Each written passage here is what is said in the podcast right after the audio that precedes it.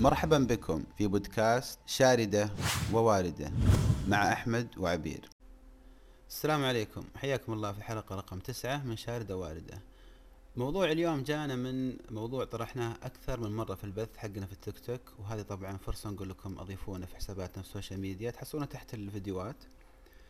آه، على كل حال الموضوع هو عن الأم العاملة أو الأم الموظفة وهذا موضوع فيه خلنا نقول تفرعات كثيرة.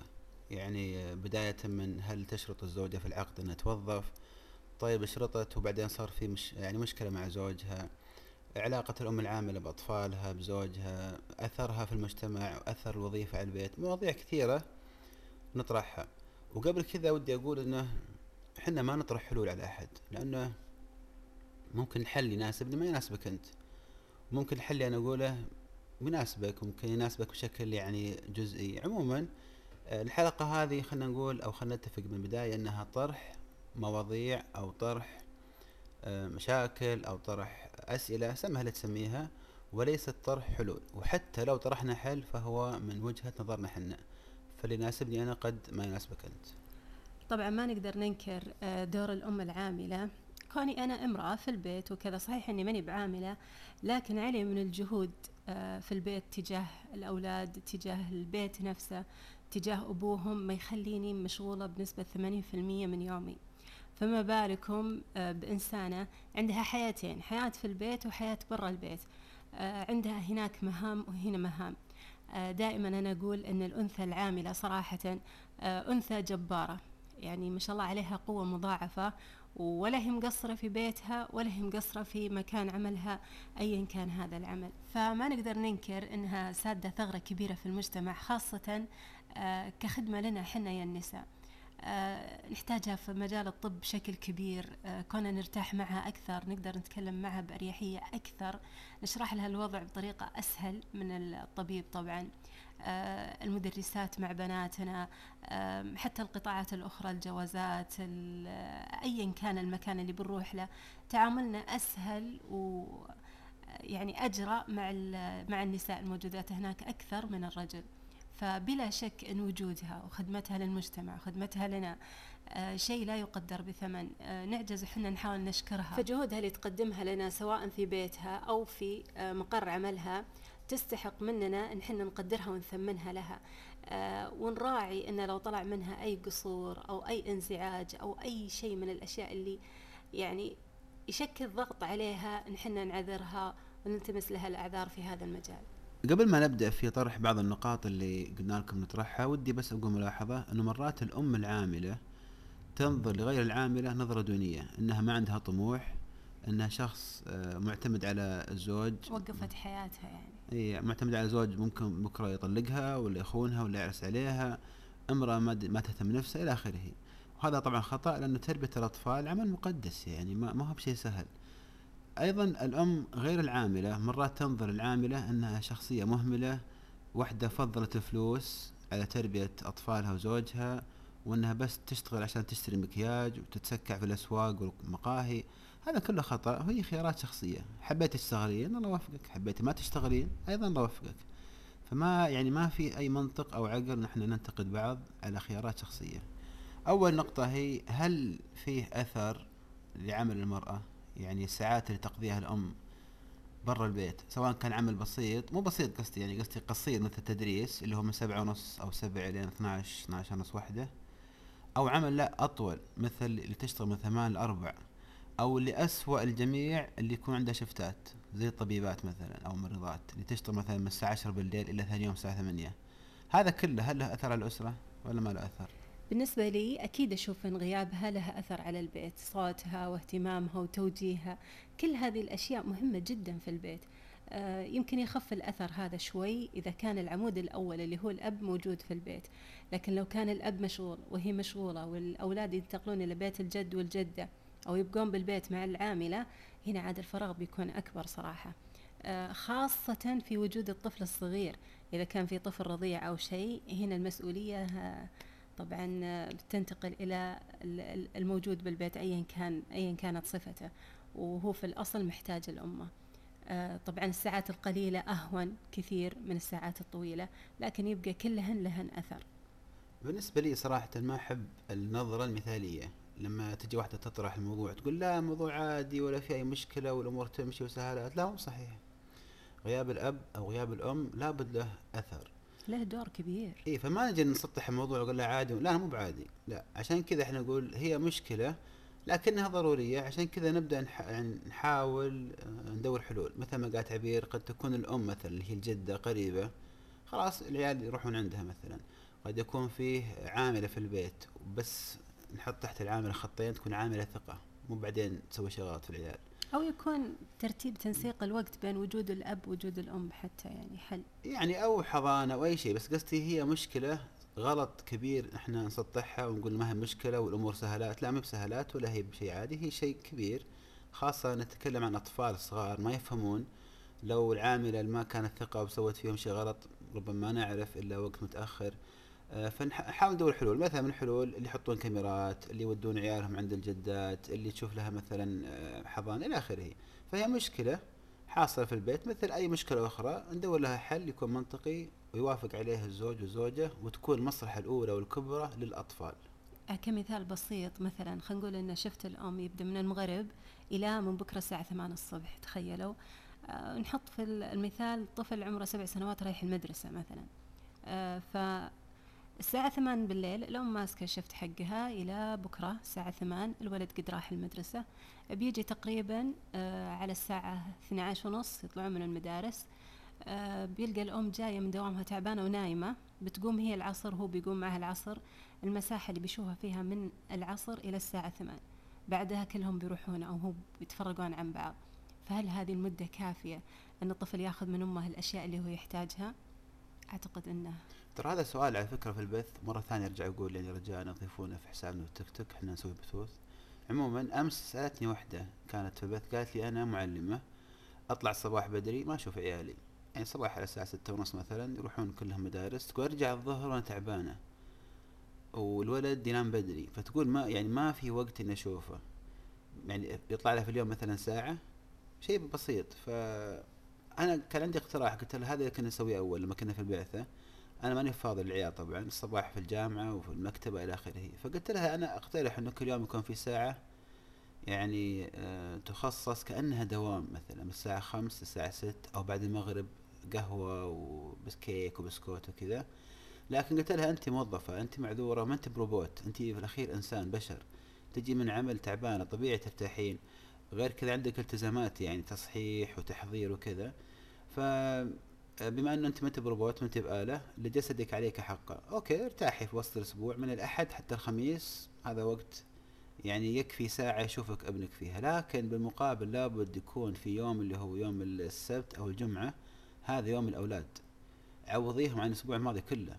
يشوفونك مع في البيت تطلعون مع بعض تسوون نشاط في البيت إلى آخره. فهذا من الحلول بعد اللي يعني خلينا نقول تجبر الكسر اللي موجود أيام الأسبوع. وقت ما أنت تعبانة بسبب وظيفة أو بسبب تحضير بسبب أي شيء ثاني. طيب لو سألتك يا أحمد كرجل يعني جاي تخطبني أنت مثلا وقلت لك والله أنا إنسانة عاملة وأشتغل وكذا وكذا ولا ودي أترك وظيفتي. هذه واحد. الشيء الثاني أنك تزوجتني وأنا ماني بعاملة لكن قدر الله بعدين حصلت لي وظيفة فلتة ولا ودي تفوت علي. وفي المقابل ما ودي إنك تقول لا إيش رأيك أنت بالموضوع هذا؟ سواء قبل أو بعد. يعني هذه من الأشياء اللي مشربكة شوي وعشان كذا بنسولف. معلش أنتم بعد خذوا أو جمعوا شتات السواليف أول شيء هي خيارات شخصية. أنا بالنسبة لي ما أحب المرأة العاملة. السبب بسيط جدا أن عندي الأسرة هي رقم واحد. الشيء الثاني أنا أشوف أن عملي يكفي. فعشان كذا هو قرار شخصي. أنا أنا أحمد يعني ما له علاقة بأي واحد ثاني. أنا ما أحب المرأة العاملة أبدا. مو بلأنها فيها مشكلة أو حرام أو خطأ أو عيب لا لا ابدا. لا هو خيار شخصي وأشوف إن الأم تهتم بالبيت يعني هذا الأساس. آه لو كانت زوجتي عاملة يمكن ما عندي مشكلة إنها تشتغل حتى أول ولد. بعد أول ولد خلاص أنا ما أقبل ابني تربيه شغالة ولا أقبل ابني تربي جدته ولا أقبل ابني يروح الحضانات والاشياء هذه. أنا أبغى أمه اللي تربيه. فمرة ثانية مع الاحترام والتقدير لكل الأسر اللي فيهم عاملة أنا خيار الشخصي ما أحبه. طبعا في بعض الرجال يقبل ولا هو عيب في. حق الرجل ولا. هو عيب في حق المرأة طبعا. هي خيارات شخصية. إيه المهم إن يتوافقون قبل ال اي طيب الان يعني. يجي سؤال عبير تقول طيب قبل الزواج أنا قبل الزواج بيكون هذا كلامي مع المرأة. لو صارت مناسبة لي بقول اسمعي بنت حلال اشتغلي براحتك حتى أول طفل. بعد كذا معلش ما في. إن قبلت الحمد لله ما قبلت براحتها الله وفقها بواحد أحسن مني. هذا بالنسبة لل إذا كانت أصلا موظفة. يبقى النقطة الثانية إذا قالت بتوظف أيضا نفس الحكاية. يعني أنا ما عندي مشكلة في الوظيفه طالما إنها ما تأثر على الأطفال. يعني الإشكالية في وين؟ الإشكالية اللي قالت عبير في آخر سؤالها. لو جتني وظيفة فلتة في يوم ما. طيب الآن مثلا افترضوا أنا وعبير ساكنين مثلا في عنيزة مثلا في القصيم. وأسرة مستقرة فيها أطفال وفيها مثلا خلينا نقول خمس سنوات زواج. بعد خمس سنوات من الزواج عبير جتها وظيفة براتب عالي جدا وظيفة الأحلام ولكن في الدمام أو في جيزان أو في تبوك أو في جدة. وش وضعي هنا طيب؟ يعني أنا بالنسبة لي أحس إني بيكون موضوع الزواج على المحك. يعني أنا الوظيفة هذه. ليش؟ أرجع مرة ثانية. هي خيارات شخصية هي نظرة شخصية. أنا ما أت ما أتصور حياتي إني قاعد في عنيزة موظف وزوجتي في جدة قاعدة أو قاعدة في تبوك أو قاعدة مدري وين. لأن البيت كذا بتشقق يعني بنهدم بيتي. هي ماسكة العيال ورايحة فيهم. طب أنا شلون أشوف عيالي وزوجتي في الإجازات؟ أنا بعد ماني مثلا تاجر بحيث إني كل أسبوع أروح لهم. ما أقدر إني مثلا آه، أصبر إنه والله قاعد عشرة شهور بدون زوجتي أو حتى 11 شهر. أشوفها بس في إجازتها. أو على أمل أنتظري نقل أو يمكن بالنقل ما يجي. طيب النقل هذا؟ هذه مشكلة ثانية. يعني لو هي معلمة طيب اللي هي أكثر وظائف الحين بعض المعلمات تقعد خمس سنوات سبع سنوات عشر سنوات ما يجيها نقل طيب أنا إيش قاعد أسوي طيب بدون يعني بدون زوجتي وعيالي بدون عائلة كاملة. اي هذه مشكلة. قد يكون وظيفتها لا. يعني بعض الوظائف آه، واحد من الأقارب كذا وظيفته وظيفة زوجته تستدعي نقل سنة واحدة فقط. يعني ترقية تجاه ترقية في مكان آخر. سنة إيش سوى؟ أخذ إجازة بدون راتب. فأنا أقول مرة ثانية هي خيارات شخص خيارات شخصية وظروف مختلفة. يعني صعب إني أعمم الكلام على كل الموظفات وعلى كل الآباء وعلى كل الأزواج. ما أقدر أنا. لذلك أنا أقول لو واحدة جتها وظيفة في مكان ثاني بعد الزواج هنا لابد أن الزوج والزوجة يقعدون مع بعض ويشوفون خياراتهم إذا هو يقبل الله يوفقه. أنا أعرف فيه يعني أعرف حالتين كلهم ناس قريبين مني. الأول نفس الحكاية تزوج واحدة طالبة. وكانت قالت تبى توظف. وقال الله الله يوفقه أنا ما عندي أي مشكلة في الوظيفة. على أساس أنها توظف وظيفة عادية يعني معلمة ولا في بندة ولا مدري وين أي محل ما أدري وين. المهم بعد الزواج بسنة صارت معيدة ثم ابتعثت. معناها بتروح سنتين أو سنة ونص لغة سنتين إلى ثلاث سنوات ماجستير وأربع إلى خمس سنوات دكتوراه. عشر سنوات ما هو بشايفها. وهنا صارت المشكلة؟ هي قالت له طيب استقيل. طيب قالها شلون استقيل؟ أنا وظيفة حكومية شلون استقيل منها يعني؟ وظيفتي ذي بعدين استقيل معناها أنت تصيرين رب البيت يعني وأنا قاعد في البيت أربي العيال. وشلون استقيل؟ ما أقدر. قالت خلاص أنا بروح بعثة وتعالي كل كل سنة مثلا. طيب أنا شلون أعيش 11 شهر في في السعودية وأنت عايشة في بريطانيا أو أستراليا؟ ما أقدر طيب. لكن في الأخير رجل ما عنده مشكلة وحياته استمرت طبيعي وفقدها عشر سنوات بعدين تم الشمل أو ثمان سنوات. هذا خياره الشخصي وافق عليه الله يوفقه. الثاني لا الثاني أقل مشكلة أيضا زوجته في الجامعة وجتها وظيفة في القصيم وهم في الرياض. قعد سنة سنتين ثلاث سنوات يقول حسيت إني ماني ماني بعايش مع زوجة. يعني يعني زوج بدون زواج ما أقدر أكملها وأطلقها. فلذلك نقول مرة ثانية نفس الإجابة اللي قلتها إذا جت الوظيفة بعد الزواج لابد يكون في جلسة بين الزوجين للتفاهم على يعني طريقة أو حل لتخفيف الأضرار هذه. إي بس لازم تشوفون النقطة هذه المهمة إنه القرار هذا آه، ما هو لطرف الزوج أو لطرف الزوجة. ترى في بالنص كائنات حية صغيرة هم هم اللي يتأثرون. محتاجينكم يعني. لا تقدرون تقولون والله أنا أنا أنا مالي دخل بالعائلة وبروح أحقق طموحي وفرصة وما تعوض وكذا. فمالي دخل يعني هو محقق طموحه ويشتغل وكذا بروح أنا أشتغل وأشوف حياتي. وهو في المقابل يقول لا أنا ما بيها تسوي هذا الشيء وكذا لأني أنا بفقدها. أنتم لا تتكلمون عن أنفسكم آه، بطريقة شخصية بدون ما تفكرون بالكائنات الحية اللي بالوسط هذولي. حتى هذولي يحتاجون إنكم تعطونهم مساحة ومساحة كبيرة في هذا القرار لأنهم في النهاية آه، ما جبتوهم للحياة بدون ما تهتمون فيهم.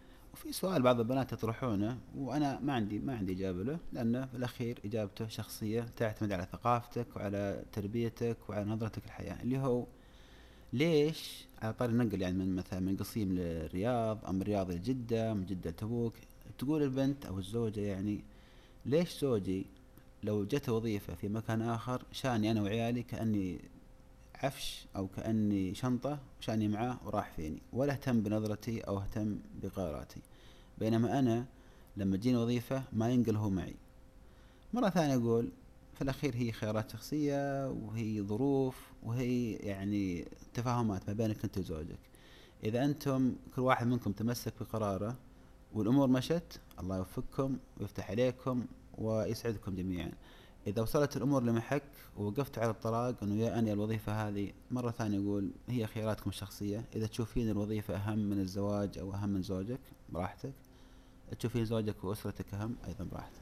طيب الحين خلينا ننتقل إلى أسرة الزوج والزوجة فيها متفاهمين وخلاص كلهم موافقين على العمل ولا عندهم أي مشاكل لكنهم عقلانيا ما هم مثاليين عقلانيا ويعرفون إنه في مشاكل في ثغرة في البيت. فالسؤال هو كيف الأم ممكن توفق ما بين عملها وما بين الوظيفة؟ يعني كيف تقلل أضرار إلى حد الصفر أو قريب من الصفر؟ يعني نقول خلاص نعوضنا النقص. شو تسوي أنا أشوف صراحة أول شيء لازم الزوج يقتنع ويفهم أن هذه النواقص نتيجة موافقته على هذا الشيء. يساعدها يعني. أي. كونه وافق على هذا الشيء لا يلومها إذا شاف تقصير لا يلومها إذا شاف نقص بالبيت. طبعا هذا طبيعي حتى نقص بحقه وحقوقه هو لا يلومها.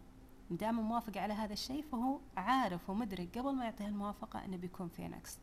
طيب قدر الله توظفت وكذا وصار في نقص. وشلون أفكر أضبط حياتي؟ من نظرتي طبعا أنا يعني آه، ما أدري عن الأمهات الثانيات وش بيصير الوضع لكن من نظرتي أشوف أنه أول شيء الخادمات اللي يجون بالساعة أو بالأربع ساعات كل أسبوع هذولي كحل هذا لو ما عندها خادمة يعني. إي طبعا. آه ما أدري أنا ما أؤيد صراحة أم عاملة صراحة تترك خادمة في البيت صراحة إلا ما ندر. يعني وجودها بالبيت في غياب الأم يتيح لها فرصة كبيرة إنها تدخل أحد إنها تسوي اللي تبي إنها تضبط أمورها مثل ما تبي. بيصير فيها مشاكل. إحنا نتكلم عن الأم اللي ما ودها بالخادمة يعني. الخادمات اللي يجون بالساعات هذول حل أربع ساعات وبعضها نقدر نجن إلى ثمان ساعات باليوم. كل أسبوع تجيب لها مجموعة وتخلص أو تنفض البيت كله. كذا يبقى عليها الأشياء الأساسية اللي تسويها يوميا بيخف عليها الضغط كثير. لو بنتكلم عن الأجهزة فأنا أشوف وأنا ماني بأمرأة عاملة صراحة لكني أنا ما أقدر أستغني عنهن في بيتي. الغسالة الكهربائية أتوقع كلنا الأوتوماتيكية بمعنى أصح كلنا في بيوتنا هذه مهمة. النشاف الحراري في بعض الأمهات ما يعرفون عنه. النشاف الحراري في منه نوعين اللي هو يجي تنشيف مية بالمية وتنشيف ثمانين بالمية. تنشيف مية بالمية هذا يطلع لك الملابس حارة مكوية إذا أنت على طول طلعتها. فبتروح مهمة الكوي هذه المزعجة. خاصة في الملابس البيت أو الملابس الحرير أو الملابس القطنية. هذه كلها تطلعينها وهي حارة تعلقينها ترتاحين من هم الكوي.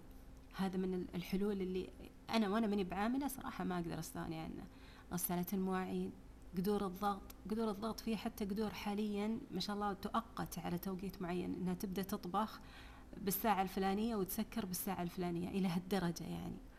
ففي حلول كثيرة تقدر الأم إنها يعني تضبطها آه، إذا مكنسة الروبوت بعد ترى ما قلتيها اي المكنسة صح هذه من الأشياء بس هذه تبي قلب بارد. يعني لا راحت الأم المعامل الصباح تولعها. تعرفون مكنسة الروبوت هذه؟ ظاهر دائرية صغيرة تمشي بالبيت. جرير موجودة في ركن الشريف موجود. عموما آه، تمشي في البيت تأخذها أربع خمس ساعات لكن تنظف. أنت ما فيه والعيال ما هو فيه مليان مليان في ساك واكسترا وأمازون وايد اكسبريس حلول كهربائية تخفف عن الأم العمل. المكنسة هذه ميزتها بعد إنها تدخل تحت الأماكن الضيقة السرير الكنبات الأشياء هذه. وفيها ميزة بعد جميلة إنها لو وصلت إلى الدرج ما تطيح عندها حساسات فترجع وراء. فبعد ما تخلص وتضبط لك البيت وكل شيء ترجع حتى إلى مكانها تشحن نفسها مرة ثانية. ففي أفكار يعني الحين ما شاء الله ما هي بمثل أول الحرمة مرة متأزمة. ممكن إنها تسدد وتقارب بما إن عندها راتب وكذا تقدر تشتري هذه الأجهزة وتستخدمها. حتى من الأشياء اللي يعني ممكن تساعدها بالتنظيف بدال مسألة يعني التعب اليومي اللي هي المكانس اللي تغسل الأثاث مثلا. آه، الفرشات الكنبات الأسرة الستاير. كل هذه في يوم واحد من الأسبوع إذا هي بتجيب العاملات تنفض البيت هذا كله بهذه الأجهزة ترتاح باقي الأسبوع كله. في حل بس ما تحبونه. إيه. إن الواحد يعرس يجيب واحدة طبعاً، ثانية. يحب. لانها تساعد تساعد الأولى في العمل. وش واحدة الفائدة واحدة صار في تروح- صرف آخر من جهة لا أخرى واحد- واحدة تروح العمل واحدة تقعد في البيت. ما منه فائدة ذا الحل. لا تسمعون كلامه بس دوروا حلول مجدية أكثر. نجي النقطة يقال والله أعلم يقال ولست متأكد المعلومة أنها واحد من أهم أسباب الطلاق ما بين الزوجين اللي هي راتب الزوجة.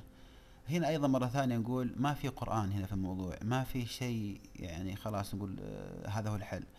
الشرع يقول طبعا زوجه اللي يصرف. ما ما أقصد كذا لا أقصد أنه راتب الزوجة. هل هو ملك للزوجين؟ هل هو يعني ملك للزوجة؟ هل تعطي ما تعطي؟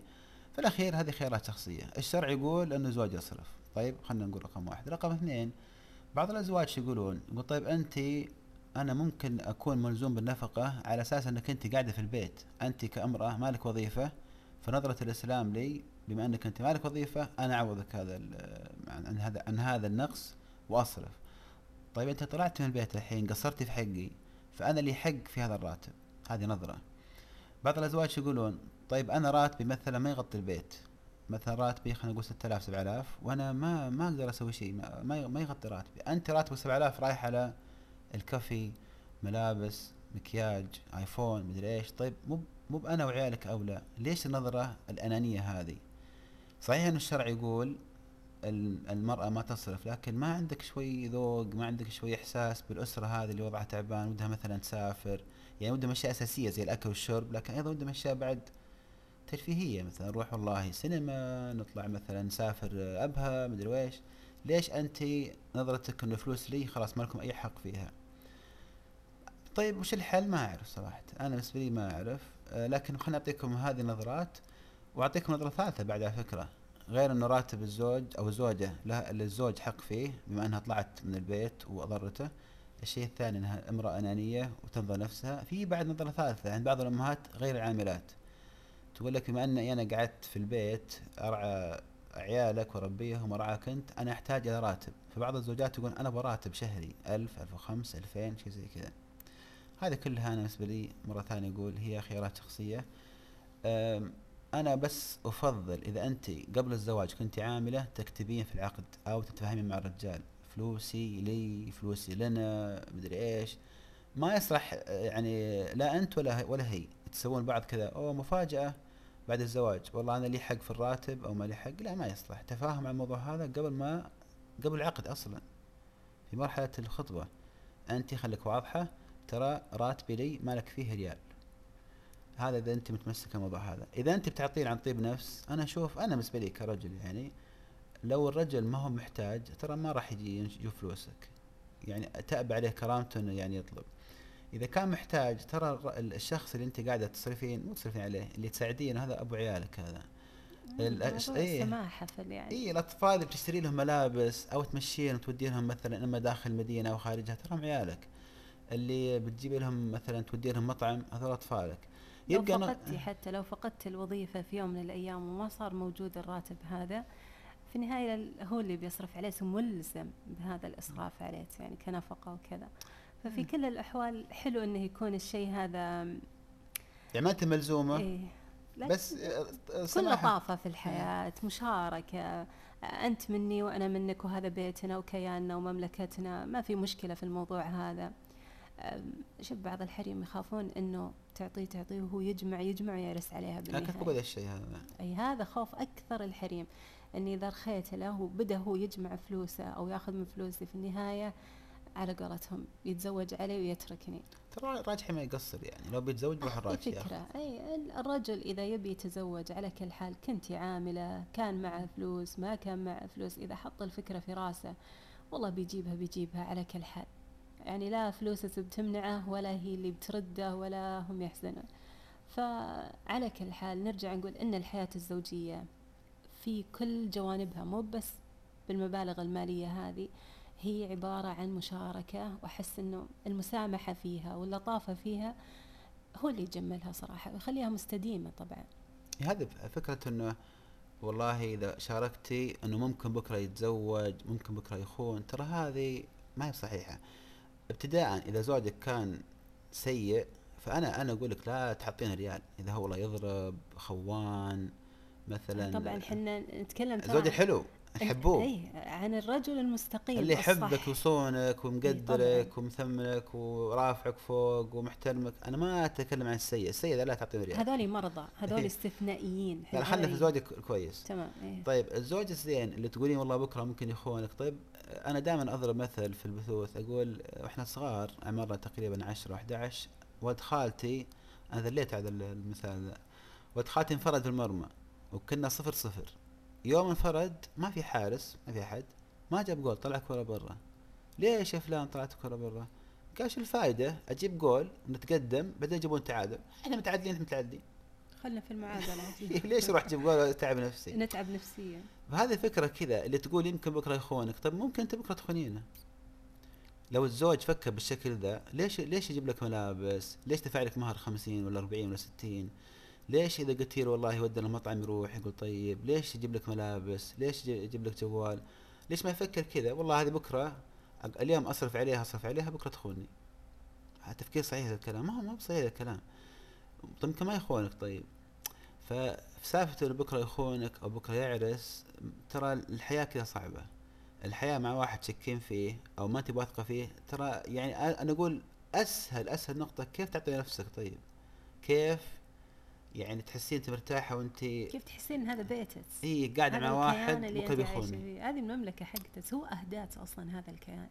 واللي أعطاس هذه المملكة وأمرت عليها بكل تفاصيلها ترتيب البيت وتنسيقه والناس اللي تعزمينهم والناس اللي ما تعزمينهم والأساسيات اللي في البيت كلها من أنشأها إلا أنت. هذه أشياء الواحد لازم يفكر فيها عشان يقدر الطرف الآخر اللي معه يعطيه قدرة.